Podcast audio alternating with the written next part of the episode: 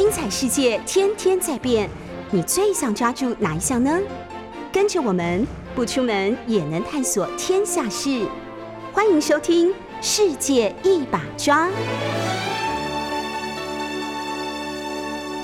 Hello，各位听众朋友，大家好，我是黄世修，那欢迎收听 News 九八九八新闻台。现在收听的节目是《世界一把抓》，那我们同时在 YouTube 开直播，也欢迎大家收看直播。那今天早上呢，我们来谈什么话题呢？哎呀，我真是好久没有到 News 酒吧来代班了。哎，我记得前几次我来代班的时候呢，哎，我谈了什么东西呢？哎，我谈了行为经济学，我谈了这个不当行为，就是行为经济学之父啊，他写的这本《不当行为》这本书。那更早之前呢，我谈过一本叫做《看得见与看不见的经济效益》啊。那那本书是一百五十年前，呃，十九世纪的经济学家啊巴斯夏写的书啊。那这两本书我觉得都非常值得一读。所以呢，哎，我好像就养成了一个习惯啊，每天早上如果来代班的话，就来跟大家聊聊经济学嘛。因为早上大家总是习惯听一些财经的一些新闻啊，那顺便早上也是。股票交易的一个时间啊，那就不如来跟大家聊一聊经济学吧。所以我今天想要跟大家谈什么呢？呃，我昨天啊，我昨天的时候呢，诶，看到了橡树资本的创办人 Howard Marks 他写的最新的备忘录啊。呃，如果你不知道什么叫橡树资本，你可以先 Google 一下哈，它是一个非常非常有名的基金。那 Howard Marks 也是非常有名的基金管理人跟投资人啊。那他每一年写的这个备忘录呢，哎，总是会引起业界的非常大的一个注视啊。呃，最有名的备忘录应该就是股神巴菲特写的啊。那可能排名第二的，搞不好就是这位 Howard Marks 啊。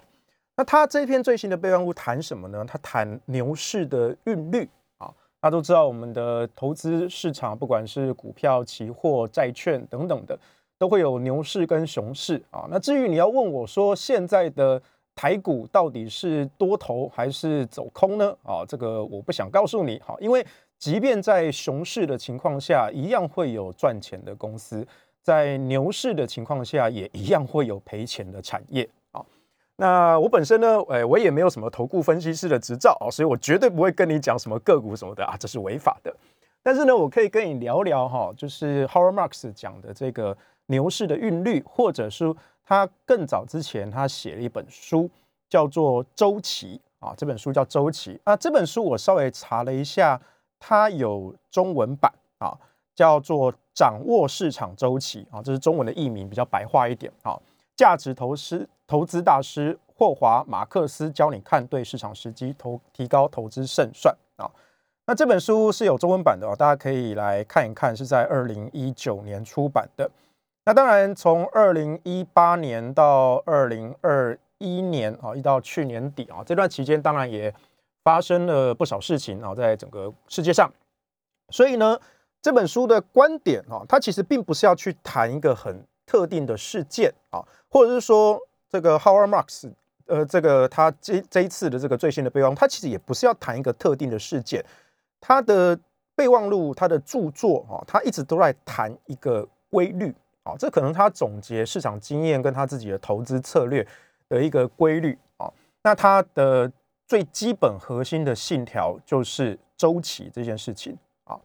那这篇文章其实还蛮长的，这个备忘录这篇文章，那它有呃，它当然发发表在像素资本的这个官方网站上啊，原文是英文啊，英文就非常的长。那如果你不太擅长看英文的话呢，你可以看看中文翻译版啊。那目前在网络上已经有。相当多的，不管是简体中文或者是繁体中文的呃翻译版本啊，那翻译的水准都还不错啊，所以你可以看一看。那这篇文章是非常长，呃，如果你看不下去的话呢，哎，告诉你一个读书的小技巧，就是呢，你可以从后面倒着看回去啊，因为通常来说，一个写作架构严谨的一个作者啊，他会习惯在最后做一个总结啊。他会把所有整篇文章强调的重点哈，最后做一个整理哈。那这篇文章也是哈，所以呢，我稍微讲一下啊，这一篇文章他最后告诉我们几个结论哦。他说，乐观是基于那些做得非常好的事情而成立的啊。那当然，你要用这句话去解释到底现在我们对市场的看法是乐观还是悲观，嗯，这是 depends on you。第二个，当股价从心理和价位均相当低迷的基数上涨时，影响最为强烈。第三个，牛市的心理不存在担忧的情绪，而且具有非常高水平的风险承受能力。好，这个就是我们今天稍微要稍微深入讨论一个议题哦。因为在过去的两年左右的时间，其实我们大概看到，呃，从呃二零二零年初啊，因为疫情的影响，所以当时台股其实有一波蛮大的一个下跌啊，但是在中间也有相当多的产业逆势上涨啊，比如说 之前大家的讨论的非常热烈的航运股啊，我们航运三雄之类的。那有一些人呢，就当上航海王啊，就一夕之间暴赚啊。呃，有一些人呢，呃，可能切入的时机太晚了，然后就被搞得去跳海了，这也是非常的悲伤啊。不管怎么来说，这两年的疫情啊，真的是打乱了很多，不管是生活的步调啊、工作的步调等等的啊。又比如说，像是二零一八年的时候，当时应该是呃国际上最大的事件，应该就是美中贸易战啊。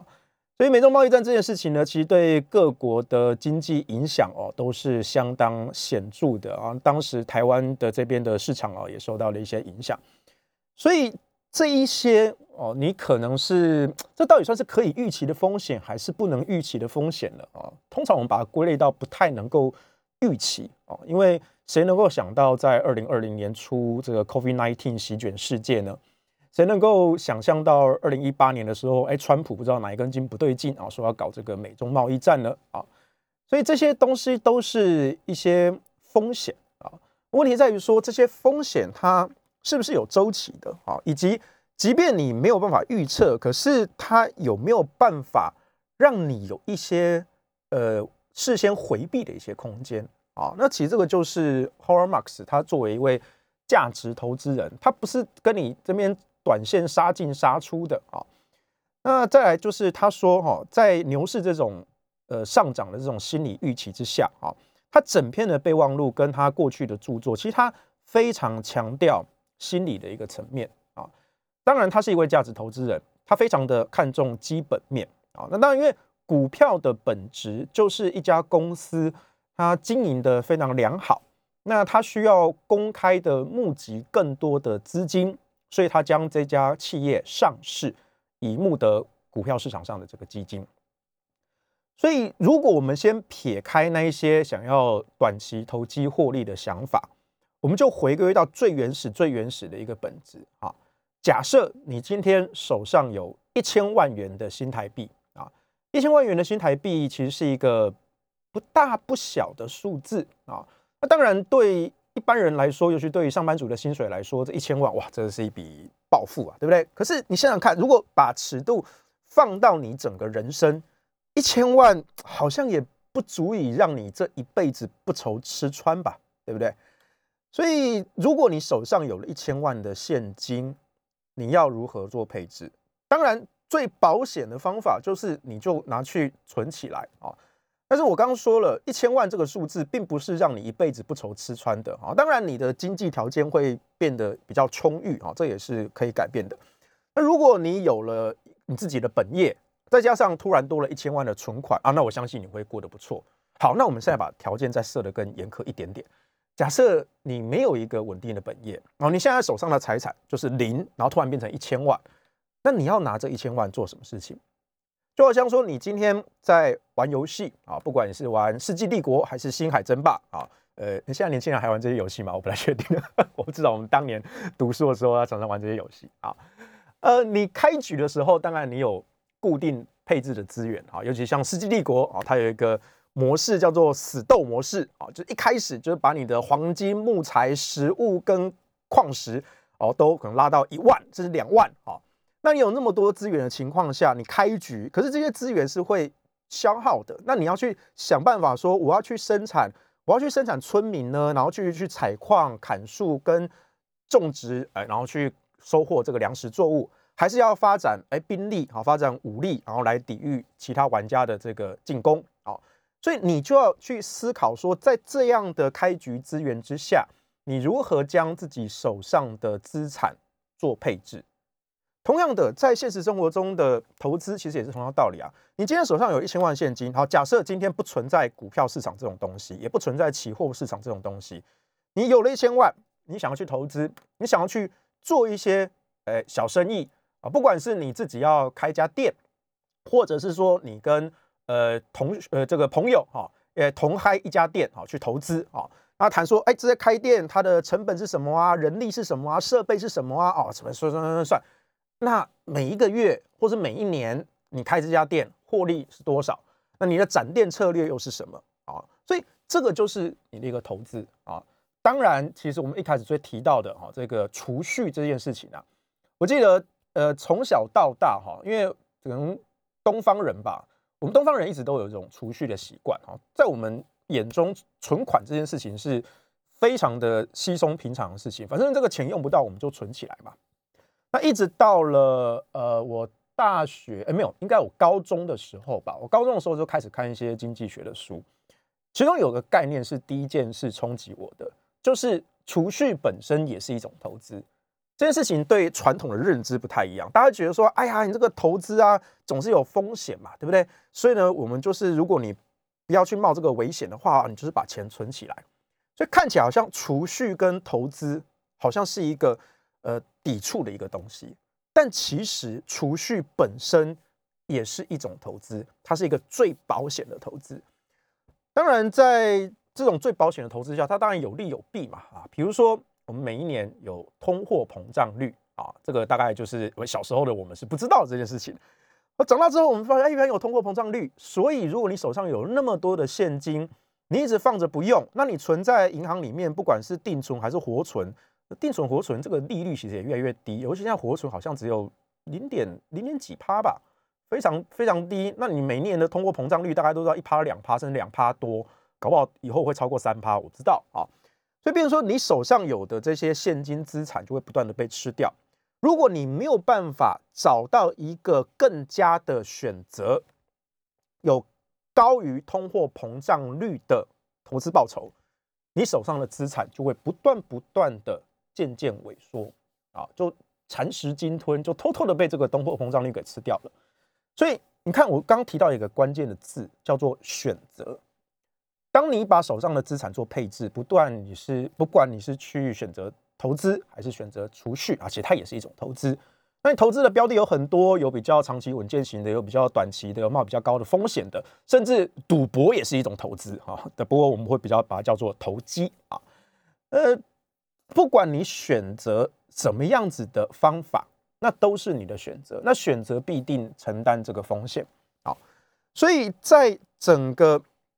市场的这个情况下。你面对一个呃一个良好的欣欣向荣的一个经济环境，跟你面临一个非常紧缩，然后大家哦应声下跌哈，大家都被杀的惨兮兮的这个环境，你的生存策略需不需要有所调整了？所以这个就是说，呃，Howard Marx 在周期哈，他过去这些著作里面在谈说，我们如何面对市场。如果你把眼光放到十年、二十年、三十年、四十年。你如何在每一个周期做出相对安全的行动，然后把你手上的资产做配置，拿到更大的利益？好，所以他说，在他的职业生涯之中啊，其实他看过很多呃牛市跟熊市的这个交替啊，尤其像是牛市哈，那时候在在呃整个大家都看好投资的情况下，很多的公司被过度的看好，所以它的股价是暴涨的，但是。等热潮过去一阵之后，大家就开始冷静下来，觉得说，哎，这个价钱是被炒得太高了，是不是要回来做一点修正的？然后就开始下跌啊。那比如说刚刚一开始我们节目开始提到的啊，航运三雄啊，哇，因为之前疫情的关系啊，哎，受到这个现实世界的客观事件所影响，然后海运啊是蓬勃发展哦，是逆势蓬勃发展，在所有经济。活动都快窒息的情况下，哎，唯独海运航运呢是逆势的这个成长啊。可是呢，当它被炒作到一定的高度，当投资人的热情过度的高涨，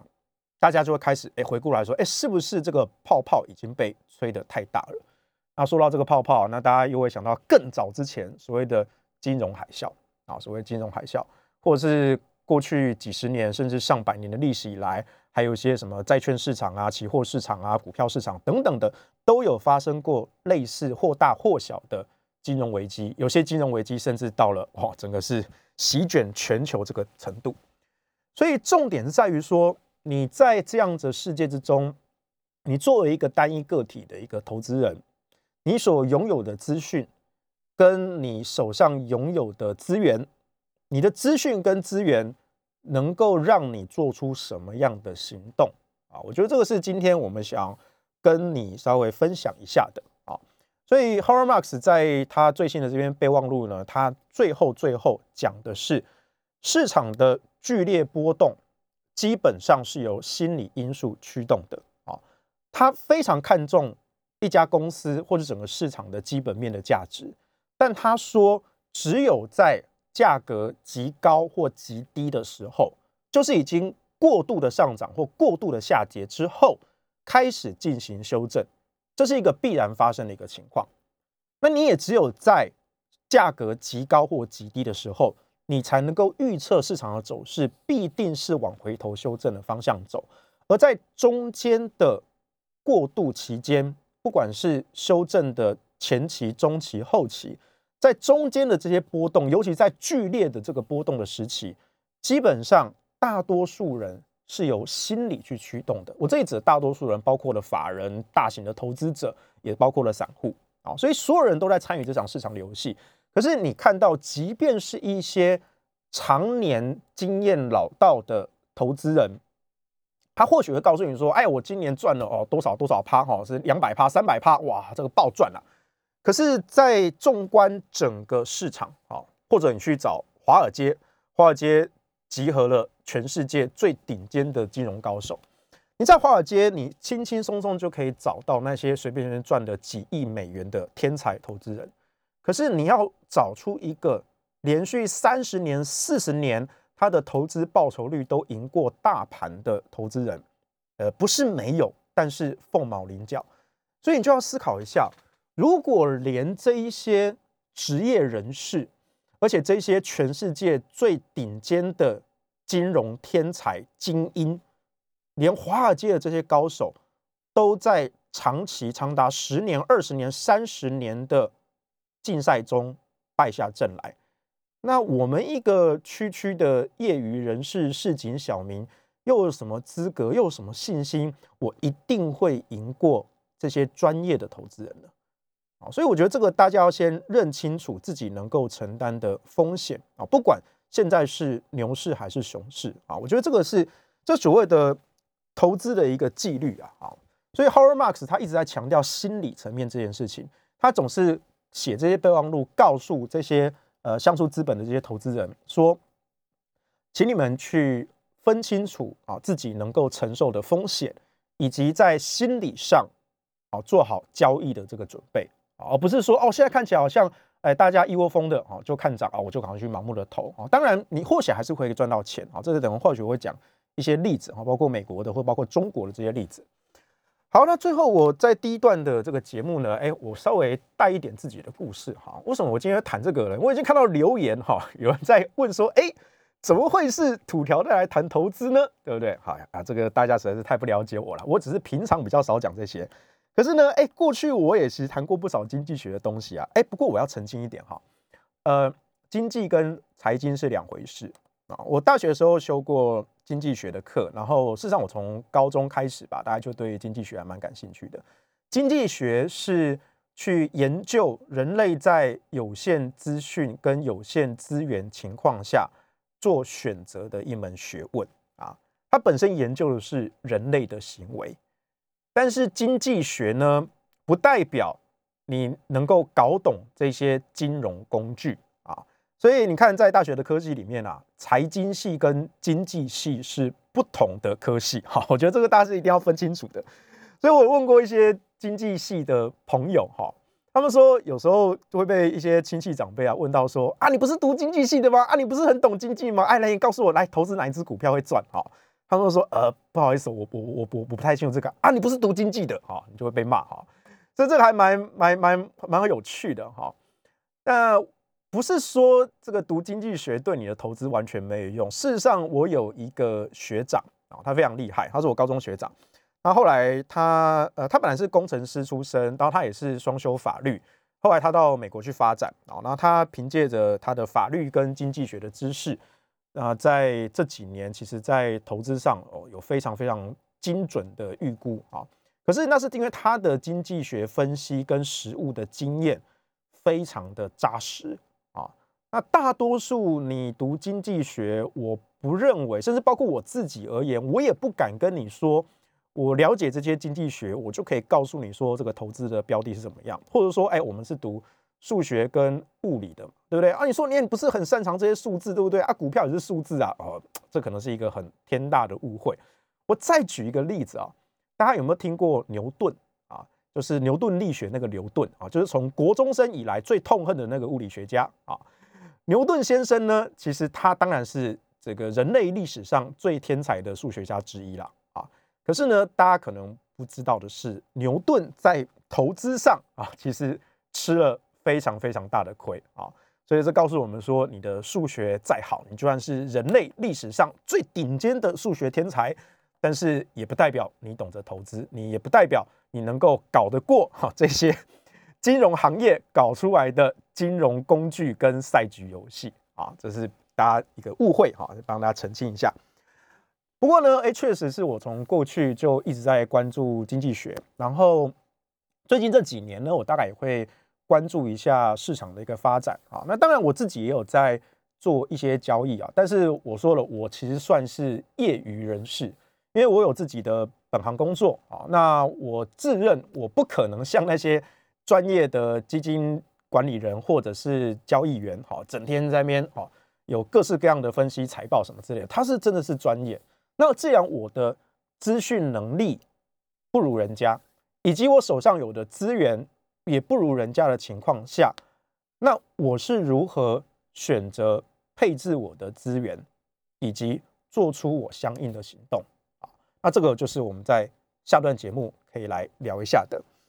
好，所以今天啊，我们早上哈跟大家诶继续聊这个经济学哈。啊，顺带一提，我之前推荐那两本书呢，请各位听众朋友还是非常推荐去非常推荐去看一看。一本叫做《不当行为》，这是行为经济学的书；另外一本呢叫做《看得见与看不见的经济效应》。而今天我们要讲的是掌握市场周期，这是由知名投资家 Howard Marks 写的书。好，我们先进一段广告，休息一下。欢迎回到《世界一把抓》的节目现场，我是今天的代班主持人黄世修。那我们同时在 YouTube 频道开直播，欢迎大家收看啊，订阅分享我们的频道。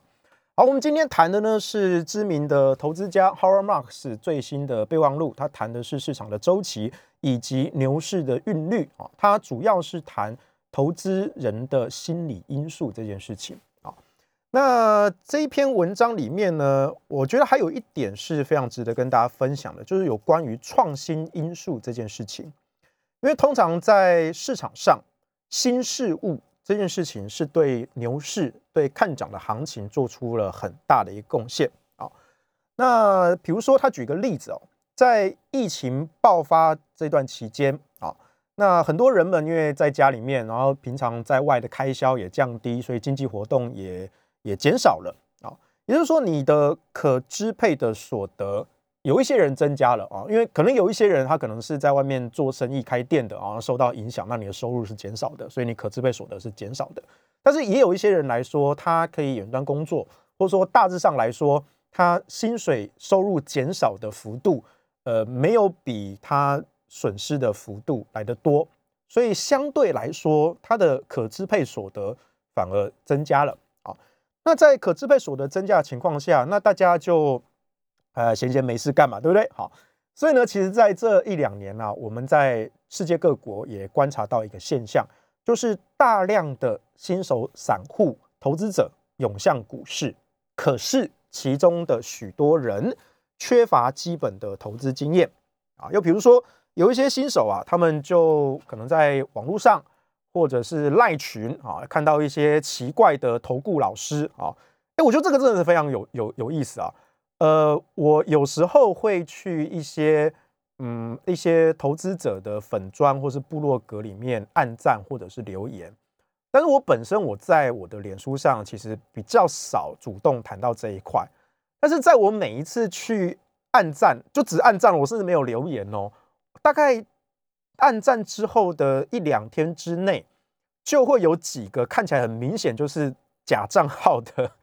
的机器人来问我说：“哎，这个什么，你你看好哪个投资标的呀？或者说，哎，我们有一个很厉害的老师啊什么的。”哈，那这边告诉大家，那都是诈骗，啊，不要相信这种事情，啊，那都是诈骗，啊，不管这些投顾老师跟你吹得天花乱坠啊，投资这种事情不要去。问别人，请你自己做好你的功课啊！如果你不懂的产业，你不懂的事物，就不要碰啊，因为那已经超出你承受风险的能力啊。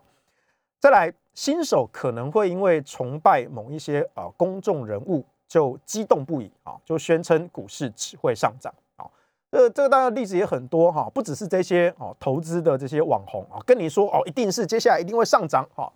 那或者是说，你看到一些财经的新闻，好，或是哪一家的分析师、哪一家的外资报告出炉，好，说，哎，看多看多，比如说台积电上看一千块，哈，那这还是前一阵子的新闻哦，哦，那后来台积电发展怎么样啊？我们就不提了，哈，所以你会觉得说，哎，这些外资啊，或是这些分析师啊，你们写这些报告的时候有没有良心呐？啊，那这当然也有有很多很复杂的内情啊，不过这不是我们要讨讨论的重点。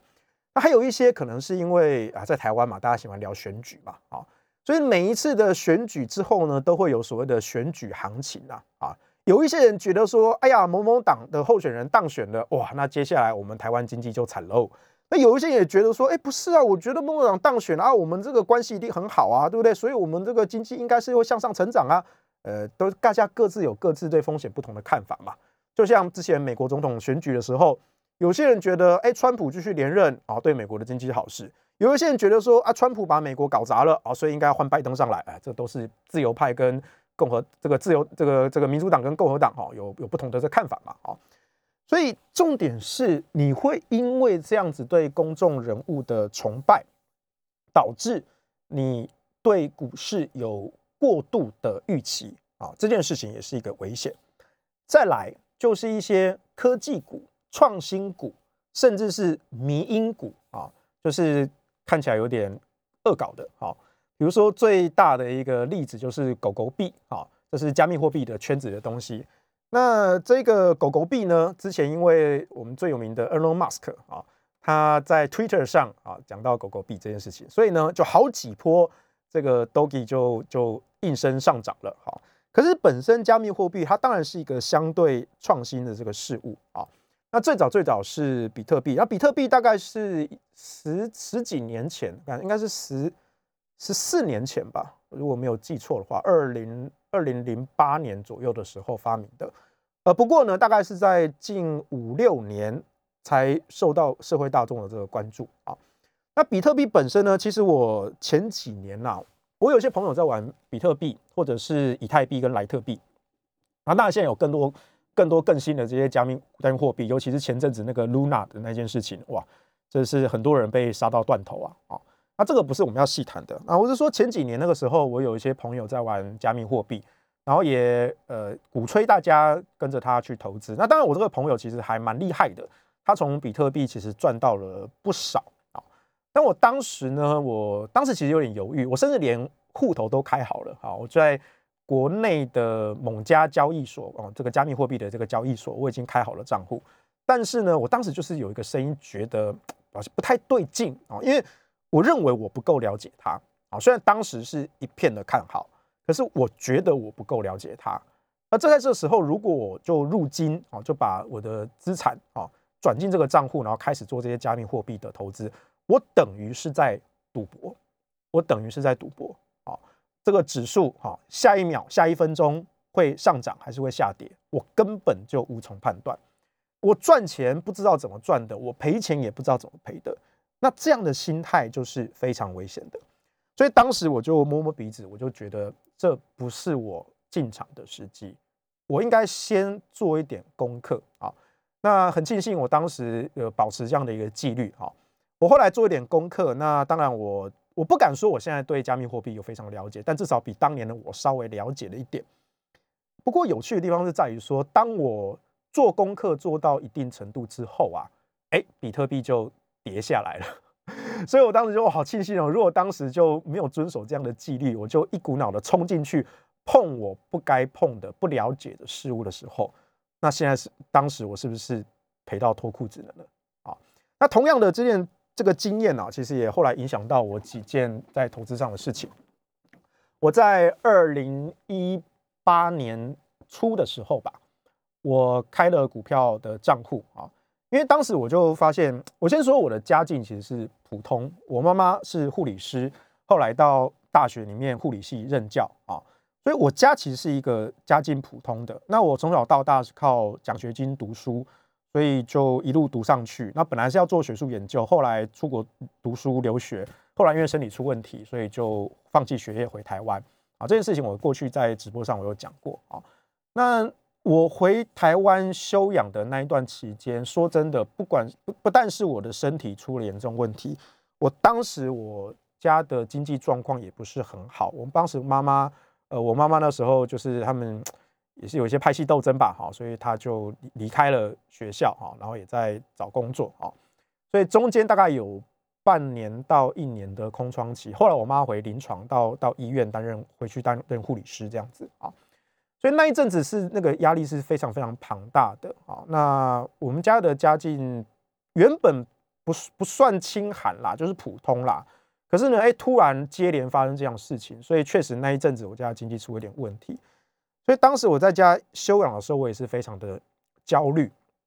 然后我就想说，哎，其实我从高中以来，或是我在大学的时候，一直在关注这些经济学或是投资的一些东西。我那时候就很想要帮帮家里。解决这些经济的困难啊，可是又有另外一股理智的声音告诉我，就是呃，在那样子的焦虑压力的情况之下，我的判断极有可能是失准的。所以那一阵子，我大概就只做了一件事情，就是把我妈过去她，因为她有些学生嘛，然后后来去做保险，然后就来跟我妈推销一些保单。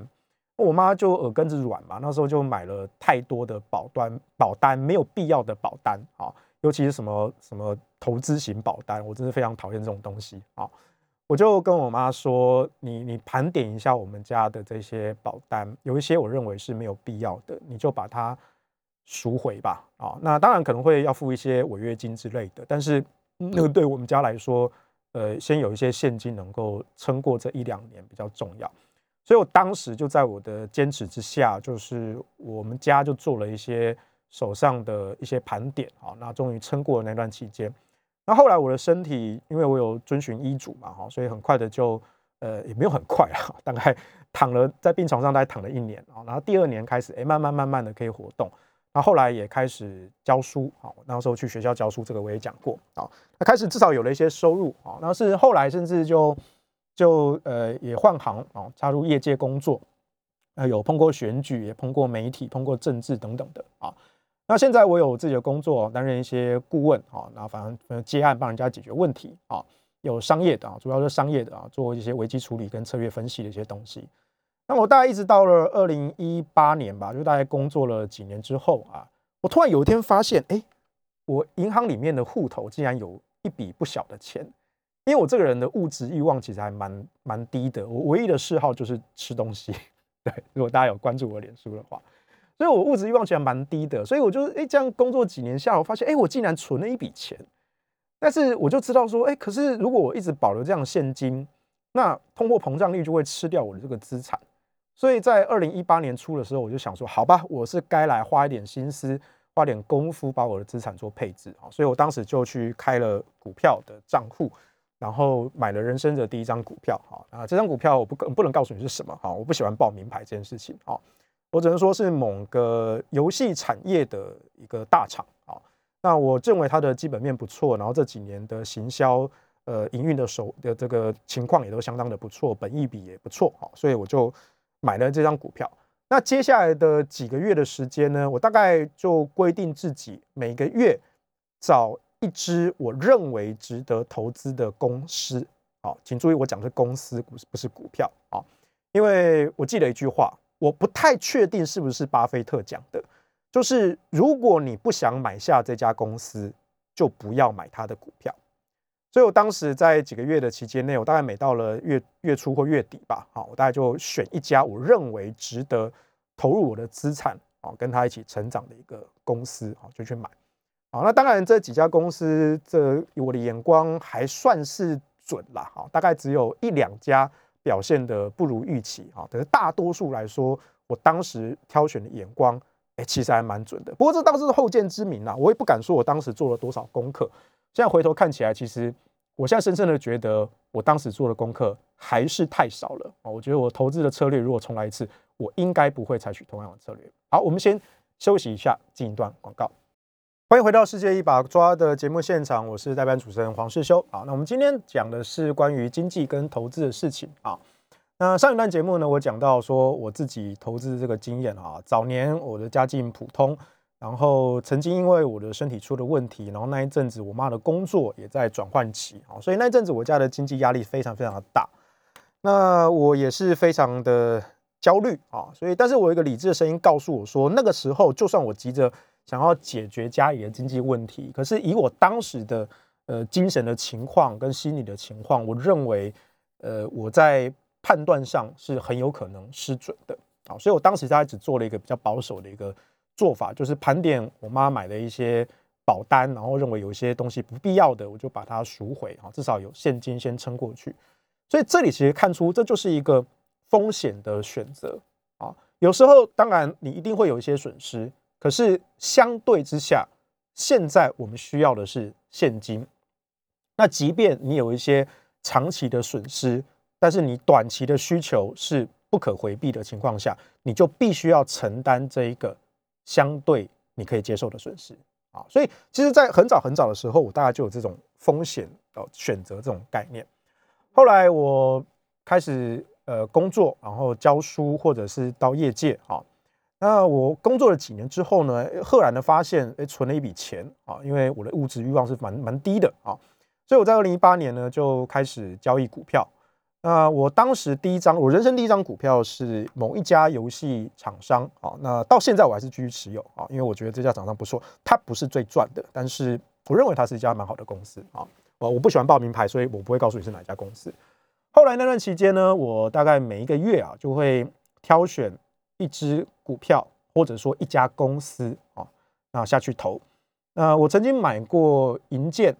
食品、科技、冷冻。零售跟照明，那这边要提了一下，就是其中有一两只，就这些公司全部都是这个行业中的算是大厂，都算是大厂啊。因为这个比较像是巴菲特讲的护城河理论啊，一个企业一个业界的龙头，它跟其他的竞争对手有一个明显的一个优势，这是它的护城河，是在它利市场的一个利基。那我们投资这些好公司。就算它因为整个大环境因素的影响，而获利情况暂时不佳，可是它的这个护城河的保护仍然能够让它长期的生存下来。那么这个投资标的就是相对安全，而且长期来说，这个报酬率可能是比你短期杀进杀出来的高的。那我记得我过去买那些股票之中呢，大概有一两只，其实有稍微打破我的纪律，因为我当时定了一些条件啊。比如说，它的公司营运状况必须要是连续好几年都是相当良好的。第二个，它的股价最好是在历史的低点，就是说它是一家被低估的公司，它的价值被低估。那第三个就是它的相关的基本面的一些财报啊，比如说本益比啊、值利率等等的哈。但这个都是技术细节，这个我们要细谈哈。那有很多很多的投资大师跟专业人士也谈得比我深啊。所以我当时自己就定下了一些规则，然后我就认为说，我应该要照着这个规则哈下去下去投资我的这些财产。那一直到了呃有一两家，它其实在我的边缘，我这些规则的边缘。呃，后来果不其然，这几家就不如预期啊。那这告诉我们一定要遵守纪律。不过基本上我没有赔太多了哈，因为后来反而放了，因为它也持续还是在盈利啊。所以呢，就每年就领股息吧，哈，反正我就我等于是这个投资的这个公司的投资人嘛，所以就跟着这家公司哈，每年它也是照样获利，然后发配这些呃现金的这些股息什么的，一直到大概前阵子吧，哈，我看一看，哎，差不多至少不赚不赔吧，啊，我就把这些股票给清清清掉了，啊，所以大致上来说，我在市场上投资不敢说很厉害啦，就是这几年大概有三十趴的报酬率啊，这个这个数字讲起来真的是笑掉人家大牙，很多很多一些专业投资人随随便便就赚个五十趴、一百趴的哈，我没有那么厉害，我没有那么厉害，我只是觉得说把我的资产做一个相对有效的配置啊。那我在大学的时候，因为我读数学系的啊。我们读数学系的，那我当时读过一个故事，就是在呃纽约大学实习分校 Stony Brooks 的一个数学家叫 Jim 呃 James Simmons。James Simmons 是一个非常有名的数学家，他有名第一个是他在代数拓扑上的成就，他跟陈景生合作发表一篇论文，称 Simmons Forms，它是货真价实的学术论文，非常厉害的一篇。那后来呢，这位 James Simons 大师呢就转身投资。他创立了一家公司，叫做文艺复兴科技啊，他专门用自动化的城市交易啊，去捕捉那些市场上的波动的讯号，全面自动化的做交易。那他的这个文艺复兴公司的大奖章基金呢，在美国投资史上是创下纪录的，好年化报酬率好像高达百分之三十到百分之四十，而且常年都是如此。这根本就是投资界跟数学界的界的一个传奇。当时我们都非常向往这件事情，可是。当我实际在操作的时候，我就发现我不可能赢得过这一些天才的数学家、物理学家跟工程师，而他们所运用的，不管是建模的模型、运算的机器跟资源，都远远的超过我。所以在这样子的资源比较下，跟资讯的限制之下，我不可能在这一行赢过他们，甚至达到他们十分之一的效果。我有这样的自知之明，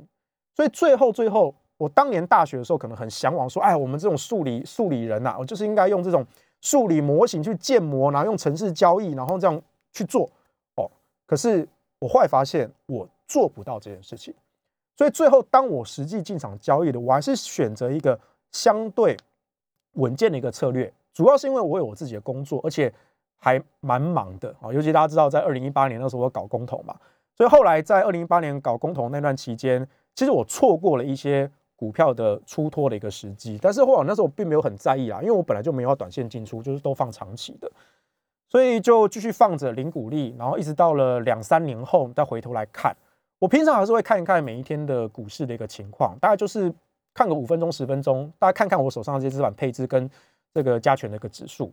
大概知道一下就好了。那对于一时之间的涨跌，我不是很在意。所以，就算我把我的资产几乎都投进去，我每一天还是睡得很安稳。好，所以这跟我某一些朋友哦，每天看的那个台子期那个指数啊，一点一点跳，他就赔上赔下赔，然后这样子哈，我是不干这种事情的。我觉得自己的生活品质跟工作要兼顾一下。那当然，在这件事情上，就是考验到你自己的心理承担的能力。所以最后最后，我们是要回到现在这个情况，不管是在美国也好。在中国也好，尤其在中国，现在流行一股叫做硬科技创业的风潮啊。那我昨天看到李开复老师他的创新工坊啊，那当然对这件事情也有一些看法哈。他有一篇专访，那他有贴在他的脸书上，我也非常推荐大家去看一看。对于中国大陆市场的所谓的硬科技创业这件事情啊，大家是相当看好的啊。那整个中国市场，当然有一些人会看衰中国市场了哈，但是就大家各自的看法啊。可是大致上来说，这个硬科技创业是在走在一个还不错的一个轨道上啊，但这不代表说我建议你要把你的资金投入对岸的这些科技股这些市场，那是另外一回事。